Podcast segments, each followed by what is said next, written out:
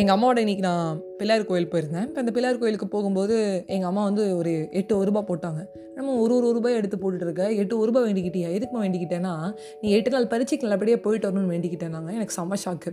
என்னம்மா சொல்கிற, சென்டம் எடுத்தால் போட்டலாம், மார்க் வாங்கிட்டா சென்டம் வாங்கிட்டா பாஸ் பண்ணிட்டா அப்படின்னு போடலாம், 8 நாள் பரீட்சைக்கு நல்லபடியாக போயிட்டு வந்துக்கலாமா போடுவேன் அப்படின்னோடனே எங்கள் அம்மா சொன்னாங்க, இன்றைக்கி நம்ம நிறைய பேர் பண்ணுற தப்பு என்னென்னா, எக்ஸாம் படிக்கிறதுக்கு முன்னாடியே நல்ல மார்க் வாங்கணும்னு நினைக்கிறோம்.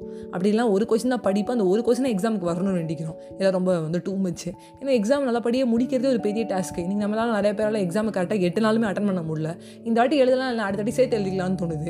போயிட்டே இருக்கும்போது ஒரு ஆக்சிடென்ட் நிறைய பேர் நடக்குது, இல்லை எழுதிட்டே இருக்கும்போது வந்து பாதியிலே எழுந்து வரணும்னு தோணுது. ஏன்னா இப்பெல்லாம் சொல்கிறேன்னு பார்த்தா நான் நிறைய பார்க்குறேன். ஒரு அதுவும் ப்ரொஃபஷனல் எக்ஸாம்ஸ்குள்ளே போயிட்டோன்னா ரொம்ப ஸ்ட்ரெஸ்ஸு. அந்த ஸ்ட்ரெஸ்ஸில் அவங்களாம் வண்டி கூட ஒழுங்காக ஓட்ட முடியல, அப்படிலாம் கீழே விழுந்தவங்க இருக்காங்க. முதல்ல நல்லபடியாக எக்ஸாமுக்கு போயிட்டு வரணும், நம்ம ப்ரிப்பேர் பண்ணதை கரெக்டாக எழுதணும், ப்ரிப்பேர் பண்ணி முடிச்சதுக்கப்புறம் வேண்டிக்கணும். இப்போ கடவுளுக்கு நம்ம எப்படி வேண்டிக்கணும்னா, நான் படிக்கவே மாட்டேன் இல்லை நான் படிச்சிடுவேன், அந்த ஒரு கொஸ்டின் தான் எக்ஸாமில் வரணும், அந்த ஒரு கொஸ்டின் வரலோடனே உனக்கு எவ்வளோ நம்பின கடவுளை, ஏன் கடவுளை கைவிட்டேன், நீ ஏடா பண்ணுறீங்க ஏடா பேசுகிற, 100 கொஸ்டின் படிக்காமல் 80 கொஸ்டின் படிச்சுட்டு 80 கொஸ்டினில் 2 கொஸ்டின் வரணும்னு சொன்னால் நியாயம் இருக்குது. 100 கொஸ்டினில் நீ படித்ததே 2 கொஸ்டினா ஏடா பண்ணுவேன்னு அந்த பிள்ளையாரே கன்ஃபியூஸ் ஆகிடுவார். ஸோ வந்து ஒரு ப்ரிப்பேர் பண்ணுறீங்க, அந்த ப்ரிப்பேர் வந்து ஃபுல்லாக ஸ்டாப் பண்ணிவிட்டு மனசில் வந்து ஒரு தைரியத்தோட ஒரு கான்ஃபிடென்ஸோட போய் எக்ஸாம் எழுதுங்க.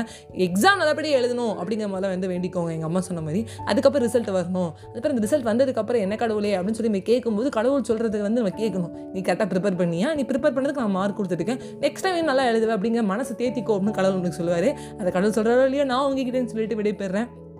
உங்கள் ஃபேவரட்டான Ajay Vaishnavi. Bye bye friends.